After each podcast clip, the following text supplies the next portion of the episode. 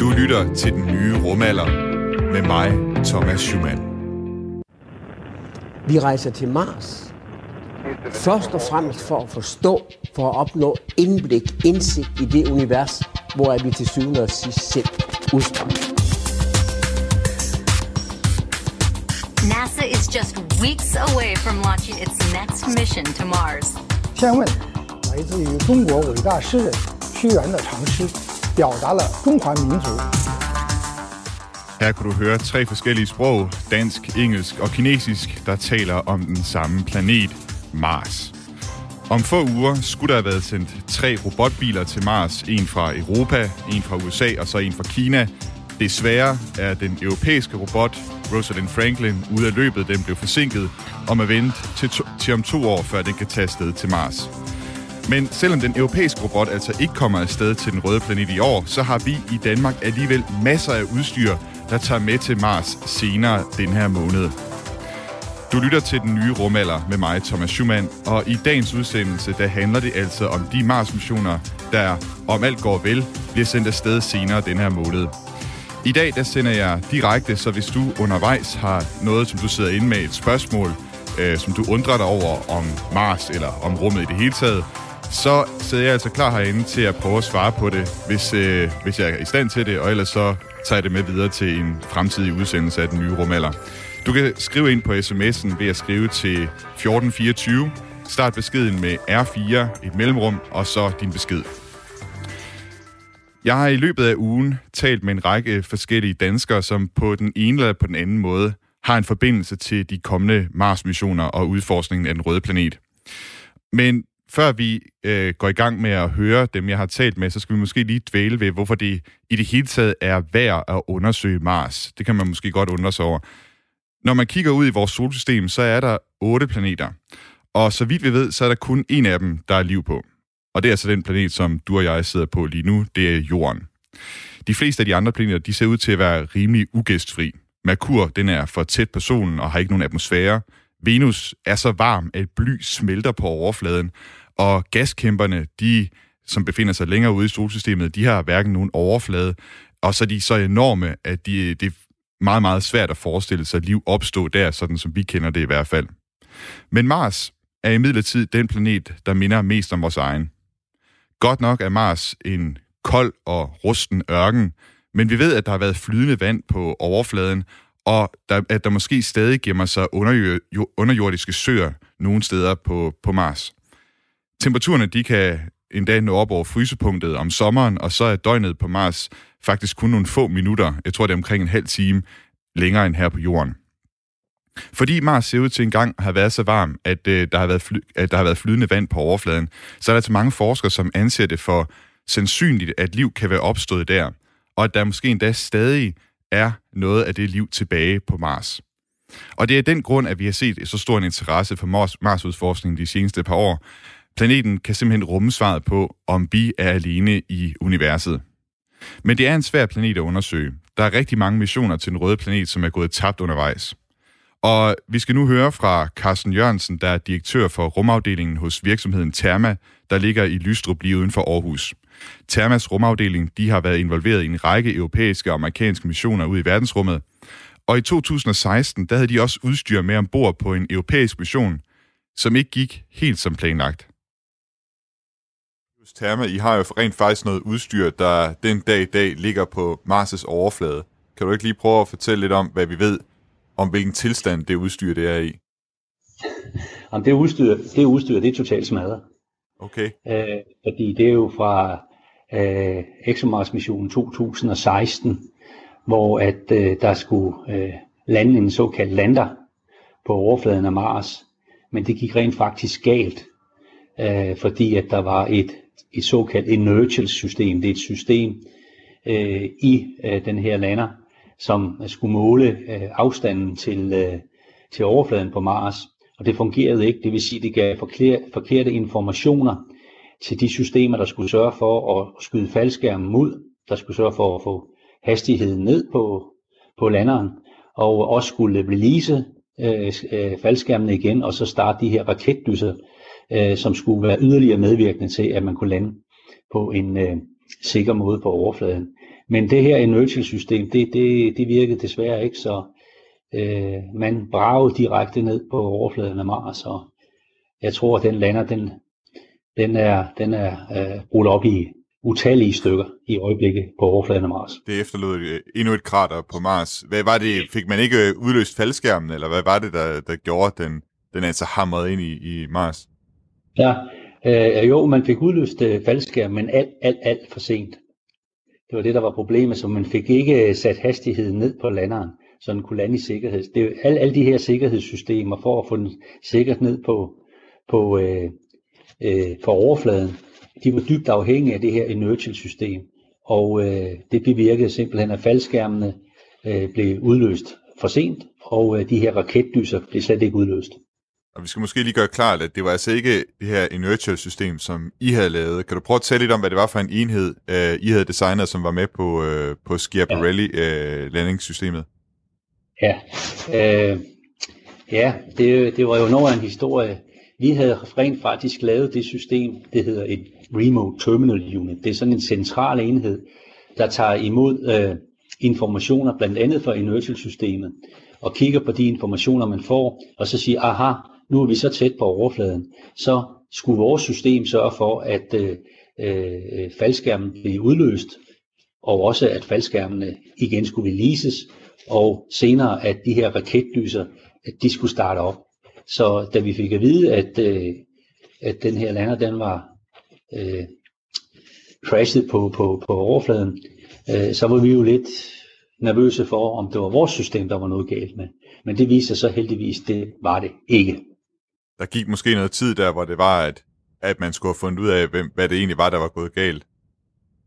Ja, det der sker, det er jo, at øh, man finder ud af, at der er sket det, der er sket, og så går der jo en, øh, en analyse i gang af de data, man trods alt har fået ned. Man har fået mange data ned, og øh, øh, det her taler vi cirka klokken, jeg tror omkring klokken toogtyve om aftenen, øh, og så øh, gik jeg hjem på mit hotel, øh, øh, og, og undrede mig lidt over, uha, hvad sker der nu?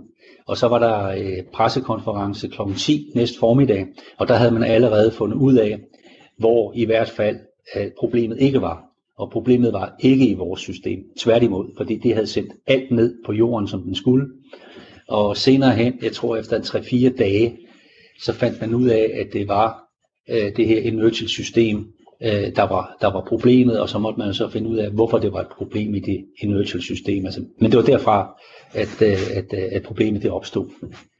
Den her Schiaparelli øh, landingssonde, det var jo sådan en test i forbindelse med ja. E S A's sådan større ExoMars-mission, som jo så også ja. omfatter Rosalind Franklin, øh, robotroveren, som så ikke øh, hvad hedder det, kommer afsted i år. Men øh, kan du prøve, I har også været involveret i den her Rosalind Franklin, Franklin øh, rover. Kan du prøve at fortælle, hvordan er det Terma er involveret i, øh, i, i det robotprojekt?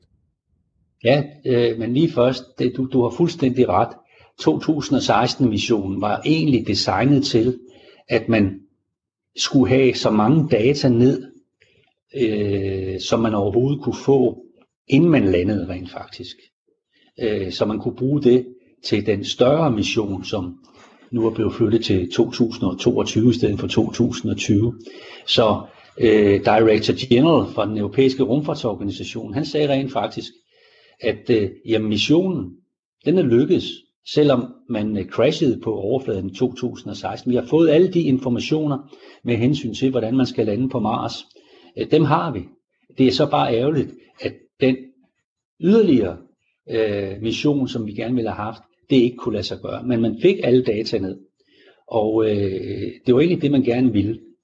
Og så kommer vi til øh, det, du siger, to tusind og toogtyve nu, at øh, ja, så har man nu, øh, skal man ikke bare lande en lander, man skal lande en, en, en såkaldt rover, altså en form for robot, der skal køre rundt på overfladen af Mars. Og ja, der har Terma været med igen, og øh, vi har rent faktisk implementeret de kontrolalgoritmer, som øh, kontrollerer denne her rover på overfladen af Mars. Man kan, man kan sammenligne det med, at det er det samme, øh, som Øh, hvis du, man, man har en førerløs bil, der, det er også styret af software og sensorer osv. Men, øh, men den software, øh, den, den, den har vi implementeret. Vi har testet den. Vi har haft øh, folk siddende hos Airbus, som havde hovedkontrakten i Stevenage, og har været med til at lave de store systemtest. Men udover det, så har vi, øh, vi har rent faktisk også både leveret hardware og øh, software, som har været medvirkende til at teste de instrumenter, der er ombord på, på, på den her øh, rover.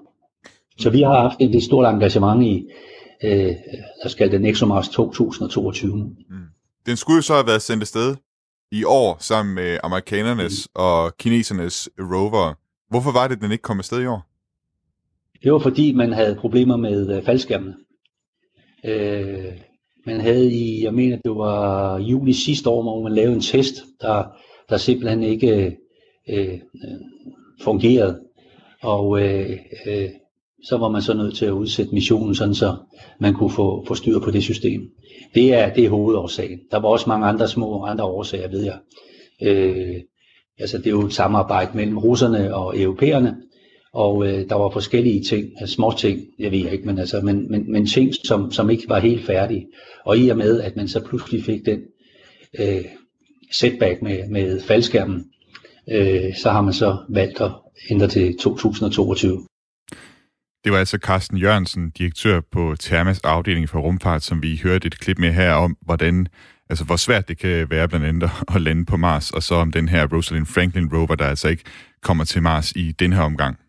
I dagens udsendelse af Den Nye Rumalder, der handler det om de kommende missioner til Mars, og som vi kommer til at se tage afsted øh, mod den røde planet senere den her måned. Og vi skal nu til D T U Space, som virkelig har haft en finger med i øh, en af de kommende missioner. Jeg talte i løbet af ugen med John Leif Jørgensen, der er professor og afdelingsleder for instrumentering og måling på D T U Space, og han er for tiden, han er for tiden vanvittigt travlt med forberedelserne til opsendelsen af NASA's Perseverance robotbil, der skal sendes til Mars øh, senere, altså til sidst øh, her i juli. Og du kan jo prøve at høre her, hvad vi øh, talte om der.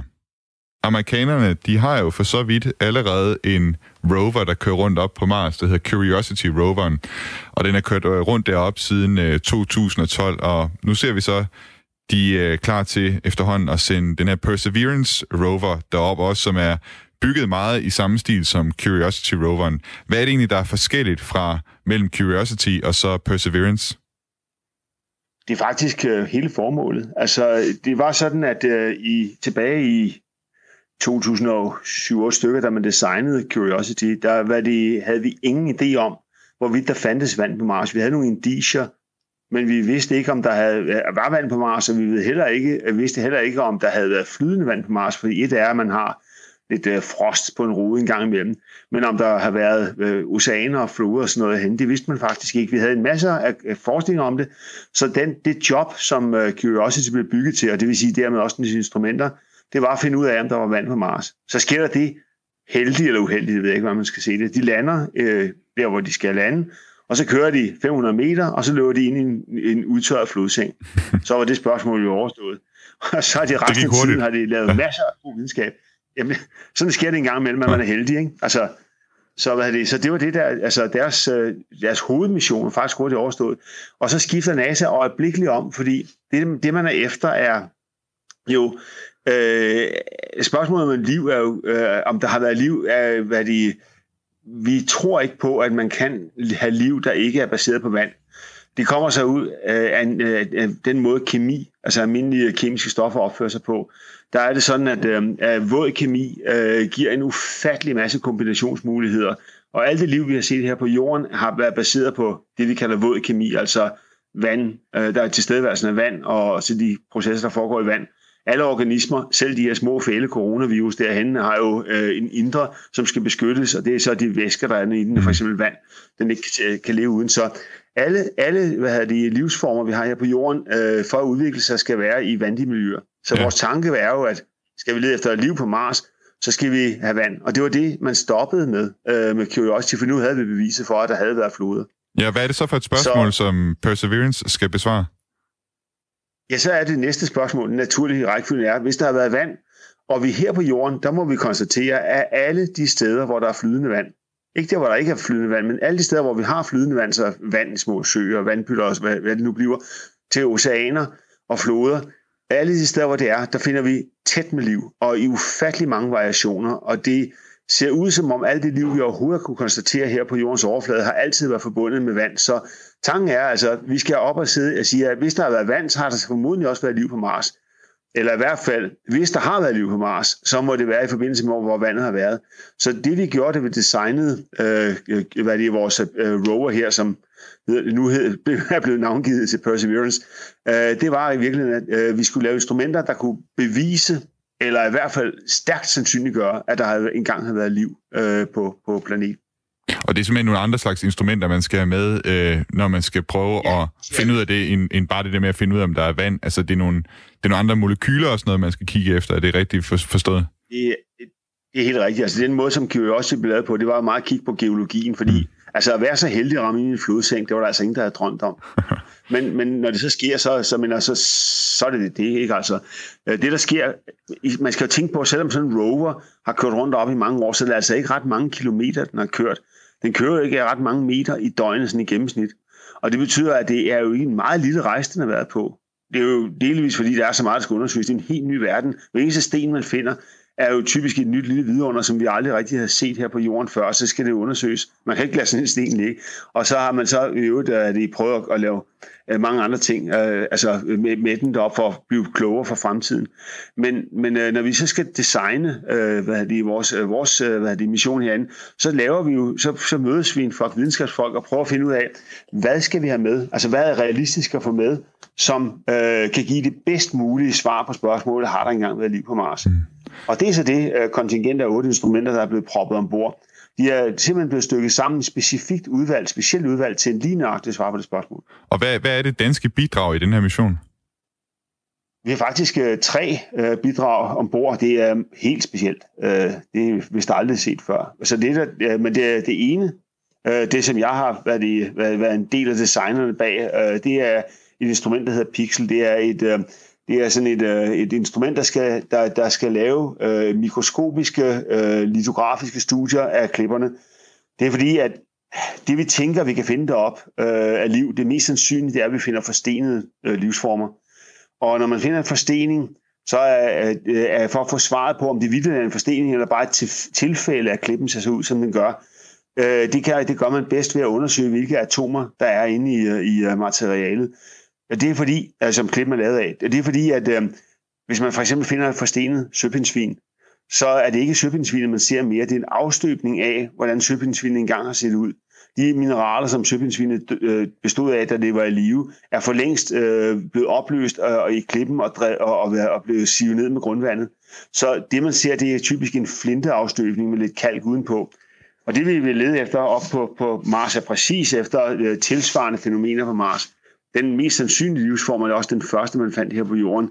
Noget, der hedder stromatolitter, som er forstenet øh, bakterieslim. Øh, det lyder hyggeligt, men sådan er det. Altså, det er ligesom det, der er på i din køkkenvask, hvis ikke du gør den ren. Så kommer der sådan en lag, og hvis du lader være med at gøre den ren i ti tusind år, så skal du altså regne med, at der, så ligger der en, en kage dernede. Og hvis den så forstener, så ligner den det, vi regner med at finde på Mars. Okay.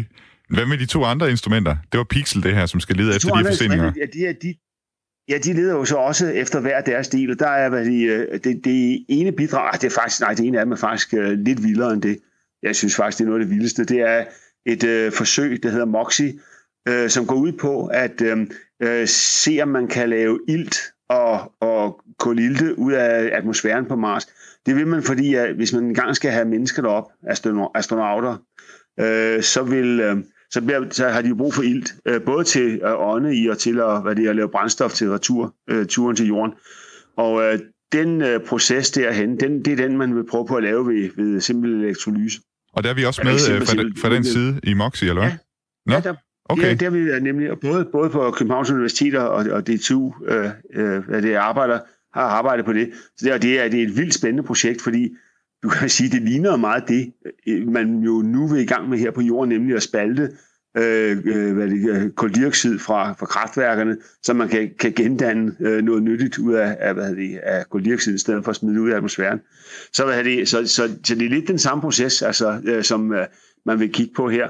Men her skal det så foregå på Mars' overflade, og det er selvfølgelig en, en, en ret spændende proces at se, om, om det, øh, hvor godt det kan lade sig gøre. Simpelthen til at lave, ja, simpelthen til at lave ilt til, til, til astronauter, eller hvad skal man sige, prøve at se, om det kan lade sig gøre på ja, Mars og ja, gøre ja, det her. Altså, ja. Både til folk, der skal folk, der skal bruge deroppe, og til, altså, vores, hvis vi forestiller os, at man kunne have planter med derop til at lave mad på, på Mars, så skulle de jo også bo inde i et telt, og der har man altså brug for noget ilt også til at, til at hjælpe dem i gang med processen. Og man har også brug for kulstof, og det får man jo ud i samme proces. Så det er en ret, det er en ret spændende proces, det der, der skal ske her. Hold op. Det sidste instrument, det er, hvad det, det er en række kalibreringstargets, altså kalibreringsskiver, øh, som øh, Københavns Universitet har udviklet. De er vanvittigt gode øh, til det her job. De har gjort det i mange, mange år. Faktisk til alle roverne, som er kommet op til Mars, som NASA har lavet, har de lavet de her kalibreringstargets til. Men øh, vi kalder jo Mars den røde planet, øh, fordi der er rødt støv over det hele. Det ligner faktisk, øh, ligner faktisk øh, den, den jord, som øh, urskoven i Amazonas øh, lever ovenpå. Hvis man fjernede alle træerne, så ville man se sådan en rød, meget, meget rød jord. Og det er, det, det er den samme, man har oppe på Mars. Det, det forvrænger farverne voldsomt. Det spektrum, man har på Mars' overflade, altså det lys farve, man har, det bliver forkert. Det vil sige, vi kan, når man kigger på en klippe, får man et forkert indtryk. Det, det er lidt ligesom, hvis du ser et æble i rødt lys, så kan det være svært at se, om det er modent eller ej. Og hvad er det? Og det samme, altså, eller, eller i lille lys, så kan man slet ikke se, hvad det er. Altså, så kan det godt lide et plastikæble i stedet. Ikke? Så for at få de naturlige farver frem på billederne, så skal man have nogle kalibreringstargets med. Altså, og det, det er altså det, de har lavet, øh, det, det er de virkelig, virkelig gode til. Og, det er... og de kameraer, som de så skal støtte op om, det er, det er faktisk øh, de to vigtigste øh, kameraer ombord. Det ene er, det, det er sådan en, det er mastekamera, som i virkeligheden skal forestille en, en, øh, en øh, geolog, som jeg sender op på Mars. Du skal forestille dig, at øh, det ligner sådan en Wall-E. Altså, det kan man se, sådan, øh, der, hvor der sidder sådan en... Det, det, det simpelthen ligner hovedet på den... Øh, som så drejer rundt og kigger alle vejen, og den har så øh, teleskopøjne, den har sådan en zoom-funktion øh, også, og den skal så kunne zoome ind på en bestemt klippe. Og det er fordi, at øh, den måde, som geologer arbejder på, det skal jeg nu ikke gøre mig klog på, men jeg har, jeg har set dem, øh, nu er jeg jo i team sammen med dem, i forskerteamet bag Pixel her, øh, den måde, de arbejder på, er, at en, en sten øh, bestemmer faktisk ikke, hvor du, øh, hvilken slags øh, geologi du er i. Der bliver man nødt til at se på omgivelsen også, fordi vi har kender det her fra Danmark, ja, vi har de der vandreblokke, som jo ligger på, på bundens mark, øh, og det er jo noget, der er blevet slæbt ned af isen i sin tid. Så, så i virkeligheden vil det være forkert at sige, jamen du er i de norske fjelde nu, når du finder sådan en sten. Mm. Ikke? Så ja. der, derfor er det meget, meget vigtigt at se på omgivelserne. Så det, de kameraer skal lave, det er rent faktisk at finde ud af, hvilken geologi vi er i. Det sidste kamera har altså en kamera, der, det, der laver en såkaldt lips. Øh, den øh, skyder en meget kraftig laserstråle ud, og den, når den øh, rammer klippen, så, hvad det, så kommer der en række gasser ud, som man så tager billeder af. Og, det, hvad det, og de gasser har en helt bestemt øh, hvad det, genskin, altså helt bestemt øh, farvespektrum øh, også.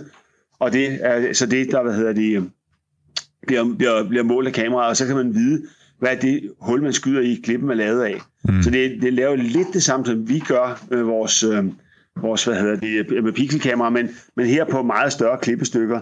Og det, og det bruger man så til at finde ud af, hvor man skal koncentrere sig henne. Okay.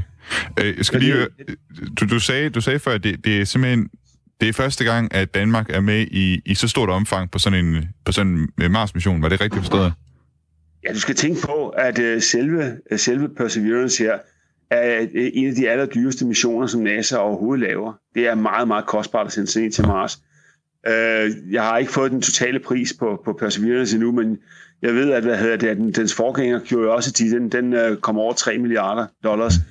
Og det er altså det er rigtig, rigtig mange penge, selv for amerikanerne. Mm. Og, hvad det, og uh, ombord er der otte instrumenter, hvor danskerne har en væsentlig del af de tre af dem. Det er okay. Ganske godt gået. Du kan jo sige, altså du kan jo tænke på det som at altså, vi må på en eller anden måde være noget værd for amerikanerne, siden de gider at ofre så meget, hvad skal vi sige, for os, ikke? Der er også en anden ting, som adskiller, eller der er to andre ting, som i virkeligheden adskiller Perseverance fra Curiosity-roveren. Øh, den ene, det er, at det er jo faktisk ikke kun roveren, der bliver sendt op til Mars, eller den har i hvert fald en lille ven med sig op til, til Mars. Ja, den har sådan en lille bitte helikopter med, og ja. jeg har jeg, jeg arbejder jo meget med, med mange NASA-missioner, og mine venner hos NASA, de, de bander over den der sådan, uh, helikopter. Men det er sådan en lille drone, ikke, i virkeligheden? Jo, det er, det er, en, det er faktisk en lille helikopter. Det er en, ja. en dronehelikopteragtig ting. Det er, man skal forestille sig, Det er ikke en, en det er ikke sådan en quadcopter, som man er vant til. Det er rent faktisk kun en øh, øh, rotorakse. Men sådan, øh, men, man, men atmosfæren på Mars er så tynd, at øh, hvad de, at de der propeller der, de skal gå supersoniske. Altså det er så hurtigt en lyden for overhovedet at kunne være det give lift nok okay. til til dronen. Så den er den den vejer kun en komma otte kilo eller øh, på det jeg tror en komma otte kilo. Og den hvad hedder det? Og den øh, Den skal så, hvad har de, den skal, altså det NASA vil teste er jo selvfølgelig, hvad gør vi i fremtiden, når vi skal have mere, øh, større rækkevidde øh, for sådan en, en rover. En af de store problemer for Curiosity har været, hver gang den kommer til en forhindring, en bakke eller øh, en, en flodseng eller et eller andet, den, som man er bange for, at den helt kører fast i, så bliver man nødt til at køre udenom, øh, fordi man ved ikke, hvad der er på den anden side, eller hvis der er en stor klippe. Her der vil NASA så prøve på at sende øh, den her drone op, og så lige kigge, øh, hvad er den bedste vej frem, så vi kan nå mere. Og, og det, øh, den del er faktisk ikke et eksperiment. Det er stadigvæk kun på forsøgsbasis. Og så, så det bliver... Det bliver den, den, den, der, men man bliver jo nødt til at lære at kravle, før man kan altså gå. Altså det, det er mere teknikken altså, i det der med at kunne flyve rundt på Mars, ja, frem for noget egentlig ja. videnskabeligt, man, man øh, bruger altså, den her til. Og så prøv lige at forestille dig det film, du kan tage. Altså det her, det er jo det, er jo, altså, det, er jo, det, er jo det rene, altså ja, det er, det er det rene P R. Altså, ja. Det bliver helt vildt. Altså, det, det glæder mig så til at se. Altså ja. Det bliver helt vildt at se den her, øh, hvad det er, hvad det er, drone løfte af fra øh, overfladen på Mars, og så øh, hvad det øh, flyve hen og se, hvor det er vi egentlig henne. Altså ja, det ja. glæder mig også. Det er jo normalt, du ved, jeg, lærer at lave, jeg har lavet mere end hundrede øh, kameraer til forskellige rummissioner i hele verden. Og hvad er det? Og jeg har kun to gange fået et billede tilbage af mit kamera, fordi andre har haft et kamera ombord til at tage billeder af den, ikke? Mm. Så du kan forestille dig, nu får vi endelig chancen for at se, hvordan vores udstyr ser ud. Ja. Altså, i, i de der rumfilm, som man ser, øh, som Hollywood laver, så er der jo altid en eller anden, der har kameraet, ikke? Og så, at, at man, man, vi har jo glemt at spørge om, hvem holder egentlig kameraet, når, når der går en mand rundt på Mars. Ja, altså, det er rigtigt. Øh, men her, her, der ved vi det. Jeg skal lige høre, du, du sagde, at øh, dine kolleger over hos NASA, de, øh, de bander noget over den her helikopter. Det bliver jeg nødt til at lige spørge ind til. Hvorfor gør de det? Jo, det er fordi, den A har været sindssygt dyr, øh, og den har fjernet... Det er jo nyttelast, du ved. Øh, så er det en rover herinde, den vejer et tons penge på det lav, ikke? Og hvad havde de? Og vi har, hvad havde de? Og, og der er, og mener, vores udstyr, vi blev, vi blev bedt om at fræse på en fræser væggene til halvtreds milliontedele øh, af en millimeter tykke, for at få massen ned. Altså, øh, og det vil sige, at hvis vi kunne spare nul komma tre gram, så måtte vi gerne bruge tre uger i, i, øh, nede på en C N C-bænk. Øh, øh, og og, hvad det er, og vi, vi, havde, øh, vi har altså tolerancer, så, som er så, så snævre, så du tror, det er løgn. Og så for, for sådan en rover, den får halvanden og en komma otte kilo. Det, det er jo fuldstændig altså, absurd i forhold til at altså, se med, med videnskabelige øjne. Men jeg kan jo godt se, altså jeg glæder mig som lille barn til at se de her billeder derfra. Det skulle jeg forstå.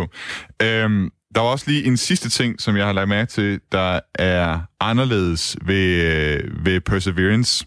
Og det er, at den skal også ligesom lægge grundstenen for nogle fremtidige missioner til Mars. Altså noget med at sende øh, prøver tilbage til jorden. Kan du ikke prøve at tale om, hvad, hvad det er, den vil gøre der? Jo, jo, men det er jo, det er jo, det er jo præcis det, vi skal gøre deroppe, altså som Pixel skal gøre. Det er, at øh, altså, i første omgang, så vil man med over, altså så vil de her Øh, geologkameraer, de vil så finde ud af, øh, hvilken klip er interessant, så skal vi lave close-up-billederne af dem. Og der, det gør ske i to tempi. Man skal huske på, at overfladen på Mars jo ofte er milliarder år gammel, for der er jo ikke noget vand, der risler ned og, og, og fjernet og sne og sådan noget. Så hvad er det, når, når du kigger på en overflade, så vil den være meget, meget, meget forvitret. Så vi har et lille bord med, øh, og, øh, hvad er det, og som øh, lige kan rense overfladen for det værste støv. Og hvis vi så finder noget, der er interessant med, med Pixel, så bliver det her område, alle, der arbejder på missionen, vi skal selvfølgelig stemme om det, men hvis det ser godt ud, og vi tror, at det kan være livsbærende, altså lad os bare sige, at vi finder den grundstofsammensætning, som vi forventer at se, hvis der har været liv, så vil den, det klipstykke blive udvalgt, og så borer man en lille boreprøve ud, sådan en lille prop ud af klippen, og så stikker man den ned i en lille kanister, og lukker den inde. Og den, den kanister... Altså en lille beholder? En lille beholder, ja, en ja. lille, det ligner faktisk en lille gammeldags cigarhylster, kan du forestille dig. Så bliver det skruet en prop på, og så bliver den stoppet ned i sådan et, et revolverbælte der. Og når vi så har fyldt alle sammen op, så er det meningen, at øh, vi skal lægge den der, øh, hvad hedder de, kanister, altså den der sådan beholder, hvor der ligger en hel masse cigarrør i, hvad har de med, med prøver på, og, og det kan godt tage mange år for os at fylde den op. Altså det tager nok mere end de to år, NASA har givet os indtil videre. Og når det er sket, øh, så ved vi jo, hvor de er fundet, og vi ved, hvilke omgivelser de er givet. Og, og i, vi har jo været to år undervejs om at finde dem. Så kan man sende en mission op og hente dem. Og den mission, den hedder så Mars Sample Return. Den består af to rumfartøjer. En rumfartøj, som NASA skal bygge, som skal flyve op til Mars, og den har så ikke noget videnskabelige instrumenter med ombord. Den skal bare op til Mars, og så skal den sende en lander ned, som i virkeligheden denne gang ikke er som vores, øh, en øh, lander med en rover ombord, men en lander med en lille raket på. Den raket, når den lander, så sender den en lille rover ud, der hedder en fetch rover. Det er sådan en lille bitte køretøj, der går hen og fanger vores kanister, der hvor vi nu har lagt den på det, vores aftalte mødested. Så hiver den ombord ind i maven med den, og så tilbage til raketten. Så leverer den den her, øh, den der lille kapsel derhen, stikker den ind i en øh, kapsel, øh, ind i raketten. Raketten stiger så op fra Mars' overflade. Og øh, når så den kommer op i baner omkring Mars, så møder den øh, et andet rumfartøj, som den europæiske rumfartsorganisation har lavet, som hedder Mars øh, Sample Return, Earth Return Orbiter. Det er helt mundret. Og den, øh, den mission, den skal så fiske den her lille... Det er jo en kugle nu, fordi vi har stukket alle prøverne ind i en lille, øh, sådan en lille kugle, og den skal så fiskes op og lægges ind i maven på den her returorbiter. Den skal så tilbage til jorden. Her tør vi ikke lande den, fordi vi har jo lige været igennem. Vi har, vi har jo lige set, hvad der kan ske, når en, en ukendt virus bliver introduceret blandt mennesker. Øh, og her på Mars kunne det jo meget vel være, at vi finder, at ud af der har været liv. Men hvad nu, hvis der er liv stadigvæk? Øh, og det er jo så vores store, hvad skal vi sige, problem, det er, at hvis der har været liv på Mars, så er det der formodentlig nu, mm. pist og pist. Og hvad nu, hvis det rent faktisk, vi får en virus med tilbage, som, som giver os ubehagelighed her på jorden?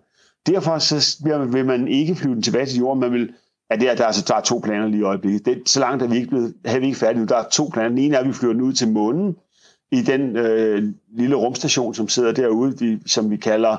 Øh, det mundret navn, L O G G, som er hvad det er, eller Lunar Gateway, øh, som er i virkeligheden er den rumhavn, som vi vil bygge for at komme længere ud i solsystemet. Mm. Og det er de planer, der i øjeblikket er ved at blive udfoldet, både med ved hjælp af, af amerikanerne og europæerne. Og derude, der vil vi så undersøge den, og se om den er, og, og, og hvad det er, og så kan vi sende den tilbage til jorden, hvis den ikke har noget propagerbart liv ja. ombord. Det bliver spændende at se øh, den mission øh, udfolde sig også. John Leif Jørgensen, tak fordi du vil være med og tale om Perseverance Rover, som vi håber bliver sendt afsted til rette tid her. Den, så vidt jeg ved, så er den sat til tredivte juli lige nu, den er blevet udsat ja. lidt. Men, de siger, at den kan godt skifte ind i august, vi ved det ikke, men det bliver det omkring. Vi håber, den kommer afsted sikkert i hvert fald. Tak skal du have. Selv tak du. Ha' det godt. Det var altså John Leif Jørgensen, der er professor og afdelingsleder for instrumentering og måling på D T U Space, som vi hørte fra her. I dagens udsendelse af den nye rumalder, der handler det om de kommende missioner til Mars, som vi kommer til at se tage afsted den her måned. Hvis du har spørgsmål til dagens udsendelse, så kan du sende dem ind på sms på fjorten fireogtyve, og så starter du beskeden med R fire, et mellemrum, og så dit spørgsmål, og det kan både være Mars, eller hvis du i øvrigt har spørgsmål om rummet og rumfart. John Leif Jørgensen, han talte i klippet her om, at man vil tage prøver fra Mars med tilbage til jorden, så man kan undersøge dem mere nøje.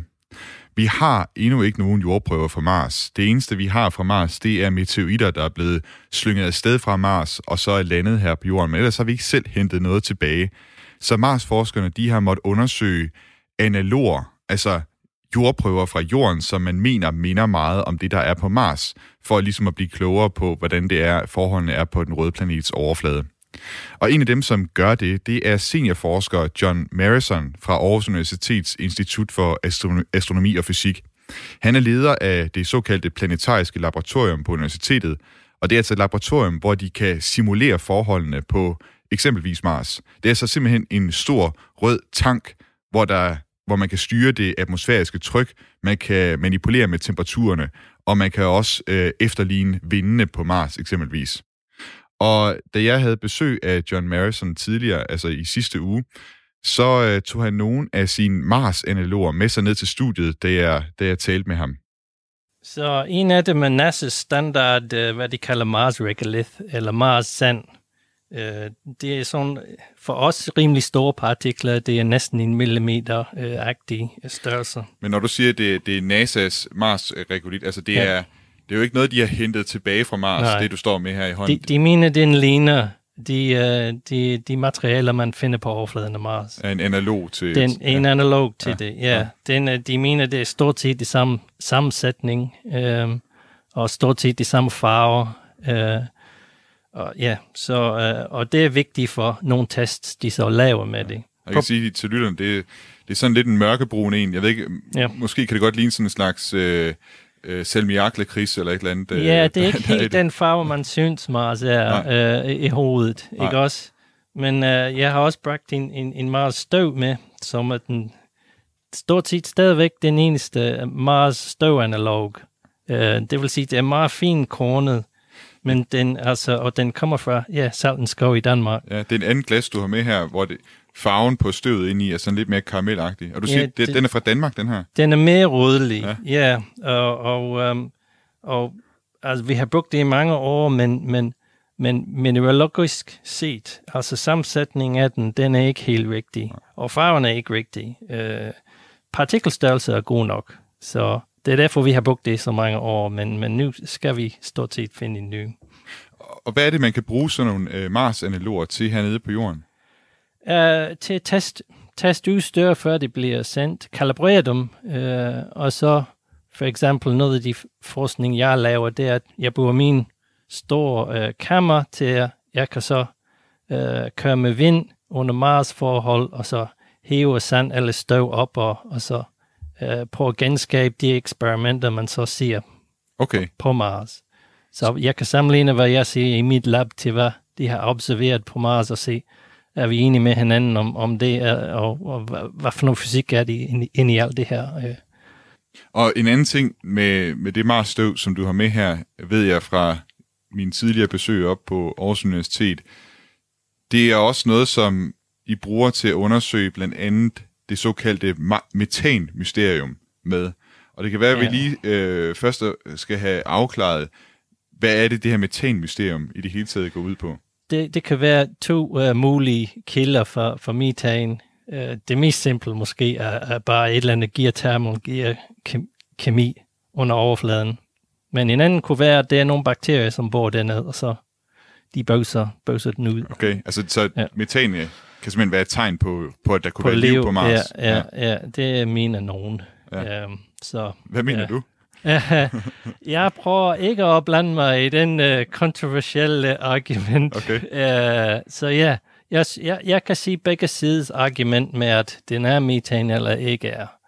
Æh, men hvis, selv hvis de finder ud af, at det er metan, jeg, jeg synes, det, det mest oplagte argument, det vil være, at det er et eller andet øh, geothermal kilder, ge, ge, geokemi, ja. øh, som foregår. Ja. Men det vil også være spændende, fordi det Det siger noget om, om at måske tæt ved overfladen, at det, det sker noget, og måske kan det betyde, at det er flydende vand tæt ved overfladen. Det kunne være ret spændende. Okay.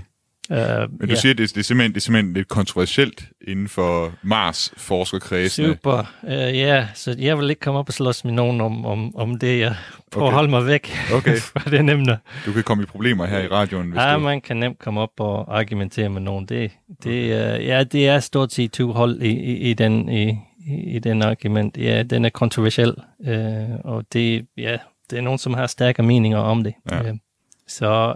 Um, En eksempel er, at uh, i to tusind og seksten uh, E S A Europe uh, sendte en mission, en orbiter, til at måle, hvor meget metan er i atmosfæren. Den er, den er meget nøjagtig, og den kan måle, uh, den er meget følsom. Uh, og den har målt ingenting. Ja, det, det er den her Trace Gas Orbiter. T G O, ja. ja, ja. Den har målt intet uh, over de fire år, eller noget, den er kørt. Uh, og den har været virkelig uh, følsom over for, også over for metan. Men uh, NASA's Mars rover uh, Curiosity, nogle gange ser den metan, og det, det er stadigvæk kun lidt, men, men, men meget i forhold til, hvad T G O skulle have kunne set. Uh, så de ser det nogle gange, og nogle gange ser de det ikke. Jeg tror for det meste, de ser ingenting, men en gang imellem, det kommer, måske hvad de kalder en boble eller noget, det kommer lidt bøs fra et eller andet sted af metan. Og så forsvinder den ja, igen. Ja, det er sådan ligesom, hvis man, hvis man havde det på en graf, ikke? Så ville det være ingenting, og så lige pludselig ville det være meget. Yeah. Sådan, så ville yeah. lige hoppe op, yeah. og så ned igen. Yeah. Forsvinde. Yeah. Yeah. Ja. Så det er tilhænger af, at det findes ikke, og det er et eller andet ja. mærkeligt, det foregår. Og det, men der er nogle andre, som synes, den helt sikkert er der. Og så for dem, som synes, det er metan på Mars, de skal så finde øh, argumenter for, hvor kommer den fra? Sandsynligvis må den komme fra under overfladen. Mm. Øh. Man skulle jo tro, at Mars Curiosity roveren, som jo er nede på overfladen, ja. det er den, der, mål, det er den, der ja. har lavet de her målinger af metanen. Man skulle tro, at den var tættere på sandheden, bogstaveligt talt, fordi den kører rundt nede på overfladen, mens at den her Trace Gas Orbiter, den europæiske, den jo er i kredsløb om, ja, om Mars. Problemet er, at øhm, øhm, ifølge teorien, hvis man danner metan på Mars, den skal, den skal komme i atmosfæren, og så vil den leve i lang tid, måske hundrede år eller noget af den stil. Øh, så for dem, som synes, det er metan på Mars, de skal finde en proces, hvor det lige pludselig dukker op, og så lige pludselig forsvinder igen. Så en del af og, mysteriet, det er også simpelthen, altså, at man ser det, men hvorfor forsvinder det også? Ja, ja. ja nemlig. Uh, så det, det, var, det var noget, vi har, altså uden at, at vidste det dengang, vi har arbejdet lidt imod, er, at uh, vi prøvede at forklare oprindeligt, uh, ja, for næsten tyve år siden, hvorfor er Mars rød? Hvorfor den støv øh, rødlig. Øh, og så Københavns Universitet, de har sendt instrumenter på stort set alle de missioner, som er landet på Mars. Og, og deres konklusion var, at øh, støvet på Mars, den er lavet af det samme stof som sand. Øh, og den er rødlig på grund af, at den er blevet oxideret på et eller andet måde. Og så begyndte vi nogle eksperimenter, hvor vi kiggede på sandtransport, og så vi genskabte sandtransport i et lille flask. Bare med at vente den om mange gange, million gange eller noget. Altså, I kunne simulere, hvordan sandet det har været udsat for mange storme og sådan noget, yeah, ved at have den yeah, til at køre i yeah, sin kammer, hvor yeah, den bare tumler yeah, rundt egentlig. Yeah, ja, vi, t- vi tumlede den, øh, ja, lad os sige en million, ti million gange, og så kunne vi se, at den bliver eroderet, og så lavet nogle elektrificeringseffekter, måske nogle gnister, og så på et eller andet måde har så lavet øh, kemi. Og, og så en del af kemien har gjort det sådan, at støvet er rødlig, øh, som forklarer, hvorfor Mars er rødlig. Men en, en anden del af det, det er, at vi mener, sand og støv på Mars er aktiveret, ligesom kemisk aktiv, og så kan spise metan på den måde. Så en, en del af forklaringen på det her mysterium om, hvordan metanen forsvinder, det kan simpelthen være det, som I laver i de her ampuller, som du også, du ja. også er med her. Ja. Øh, altså, at, at det simpelthen er sandet, der optager Ja. metanet, eller nedbryder metanet. Og det giver faktisk meget god mening. Ja. Det, det, fordi støvet er altid øh, suspenderet i atmosfæren, og, og, det er, og det er stort set ned ved sandet, at det bliver dannet det her, øh, tror de, at det bliver dannet det her metan. Mm. Så det, man kan godt forklare, hvorfor det bliver spist med det samme, øh, uden at blive blæst væk, og så blive en del af atmosfæren, som vi kan se, den ikke er. Et andet perspektiv i de missioner, som vi ser nu, og særligt med Mars, øh, altså Perseverance-roveren, det er at hente øh, prøver hjem til jorden fra Mars. Altså hente noget af det støv, der er oppe på Mars, hente det tilbage til jorden, så man kan undersøge det i laboratorier ja. her tilbage. Hvorfor, altså nu har du jo øh, Mars-analoger med her i studiet i dag. Hvorfor kan vi ikke bare nøjes med det? Hvorfor er det ikke øh, nok bare at bruge det der og undersøge det? Hvorfor er det, det er vigtigt at få... Øh, hvad skal man sige, jordprøven op for Mars? Så det, det, man har gjort indtil videre, man har sendt robotter til at lave eksperimenter øh, og, og, og kigge på materialer på Mars. Og det er nogle ting, som er nemt for en robot, men vi har også udstyr på jorden, kæmpe store faciliteter, hvor de kan være meget gode til at måle noget andet. Og øh, det er det, der er interessant for mig, det er at se, hvor gode er det her analoger. Øh, Så for eksempel, man, man har taget mikroskoper og sådan noget til Mars, men de billeder, de har ikke været gode nok til at kunne se, øh, hvordan ser det ud, det her støvkorn. Man kan nemt gøre det på jord. Man, kan, kan, man har forskellige mikroskoper, man kan kigge, kigge på dem. Men det, det er vanskeligt at gøre det på Mars, og det har man ikke kunne gøre. Så for mig, en af de oplagte ting, det er at få lidt støv tilbage fra Mars, og så kigge det nøjagtigt med en mikroskop, og så se, hvordan er det, det egentlig ser ud. Øh, ja, men det er bare en eksempel. Mm. Altså, de vil tage, tage mange, mange samples, selvfølgelig ikke, ikke bare støv, men, men sand og, og sten og sediment. Og mange af de eksperimenter, de så kan lave på jord, kunne man simpelthen ikke sende. Øh, det er ret avanceret og ret følsomt, og det er nogle store udstyr, som så... Øh, og, og den måde, den nok vil foregå, det er, at de vil sende måske ti kilo, fem kilo materiale tilbage fra Mars. Det vil blive så delt ud til virkelig mange forskere rundt om verden. Okay, så vil det blive fordelt ja, til det, hele jorden. Det, det ja. er ideen, ja. Så man også skal have forskellige idéer og sådan noget. Forskellige forskere, der får en eller anden idé til, ja, at undersøge de det på den måde. Ja, de vil forhåbentlig alle teste for forskellige ting og undersøge det på forskellige måder. Ja. Øhm. En, en af de ting, som man jo virkelig er optaget af med Mars, det er, hvorvidt der har været liv, eller hvorvidt der stadig er liv. Det her med at få øh, prøver tilbage til, til jorden, er vi, er vi afhængige af simpelthen at få nogle prøver tilbage for at undersøge dem, før vi kan besvare det spørgsmål?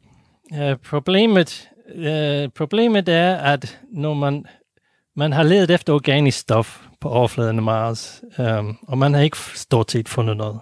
Bitte små mængder har man set, men... Uh, Så det er ikke på overfladen af Mars, at man vil lede efter øhm, øhm, tegn på liv på den måde. Øh, det, det, det, det, det tror vi ikke, det findes. Så det er vist under overfladen, øhm, at man skal, man skal kigge på det. Så forhåbentlig nogle af de prøver, de sender tilbage, vil være fra under overfladen, og så har vi måske en chance for, at det er stadigvæk noget organisk stof ind i dem, som så kunne være overbevisende om, at det har været liv eller, eller ikke har. Um, og det hænger måske lidt sammen med, at som sagt, overfladen af Mars er måske uh, kemisk aktiv, sådan at det faktisk spiser organisk stof. Mm. Uh, det giver meget god mening. Uh, hvorfor har vi ikke set organisk stof uh, i store mængder før? Man kan um, også sige, at overfladen på Mars er også rimelig øh, fjendtlig over for liv, ikke? Altså, ja, U V. Det er den. Ja. Det, er, det er meget U V, og, og vi mener, den er kemisk aktiv. Ja. Uh, så en af de ting, man ved, det er, at det, det kommer uh, organisk stof hele tiden til Mars fra mikrometeoritter og, og andre meteoritter, um, men det, det finder vi heller ikke. Så det er noget, som spiser den. Det, det er vi, så det sker noget. Uh, så det er ikke på overfladen af Mars, vi skal... Vi skal, vi skal lede efter, efter liv. Og, og selvfølgelig, hvis man vil finde altså levende liv, øh, så, så skal man lede efter flydende vand. Mm. Og det er svært at finde øh, på Mars. Vi har ikke fundet det endnu, men vi, vi mener måske, hvis man graver langt nok ned. Men hvor langt ned, det, det ved vi ikke. Nu med de her missioner, der kommer øh, Perseverance, den kinesiske, og så om to år Rosalind Franklin. Hvad er du mest spændt på øh, som forsker? Um, uh, delvis er jeg meget interesseret i, i, i ExoMars mission om, om to år, fordi den, har, den kan grave op til to meter ned under overfladen. Og som sagt, det, det er der, det er interessant med hensyn til organisk stof og vand også, flydende vand måske. Så jeg er spændt på at se, om, om den uh, boremaskine virker, og, og så hvad, hvad er det, de så siger på det. Men NASA's mission, som de sender i år, den har et, uh, den har et drone på. Uh, og for mig, det er ret spændende. Uh, det er ret jeg, sejt, ikke? Ret cool. Ja, altså, jeg har ikke været overhovedet involveret i at testen. Uh, det ville jeg gerne have, have, have været. Men uh, det vil være spændende, hvis den, hvis den fungerer. Ja. Så det vil være lidt sjovt. Ja. Uh, Som jeg ved, det er det første drone sådan på en anden planet, så, øh, så det var, det var ret spændende, ret spændende teknologi. Jon Merrison, seniorforsker på Aarhus Universitet øh, ved det planetariske laboratorium, tror jeg vist nok, vi kalder det. Ja. Tak fordi du var med og talte med mig i dag om, om Mars udforskning. Ja, selv tak. Og med det, så er vi nået til vejs ende for dagens udsendelse af Den Nye Rumalder her på Radio fire. Og hvis du kunne tænke dig at lytte med igen til Den Nye Rumalder, så kan du altså gøre det hver søndag kl. ti minutter over tolv. Den Nye Rumalder, det er som altid lavet af mig, Thomas Schumann, og øh, henover, hvad hedder det, og, og vi, vi regner altså også med, eller hvis du, hvis du har, hvad hedder det, spørgsmål eller kommentarer eller feedback, øh, noget du gerne vil sende ind til, til Den Nye Rumalder, så kan du gøre det nu på en øh, helt ny mailadresse, som vi har fået oprettet. Jeg behøver ikke længere at sige min private mailadresse længere til alle, så hvis du har noget, som du kunne tænke dig, at den nye rumalder skal kaste over, så send det ind til den nye rumalder, snabel-a radio fire punktum d k. Indtil vi lyttes ved igen, så vil jeg bare ønske dig en god uge. Ad Astra. It's about believing in, in the future and, and thinking that the future will be better than the past. Um, and I can't think of anything more exciting than going out there and being among the stars. That's why.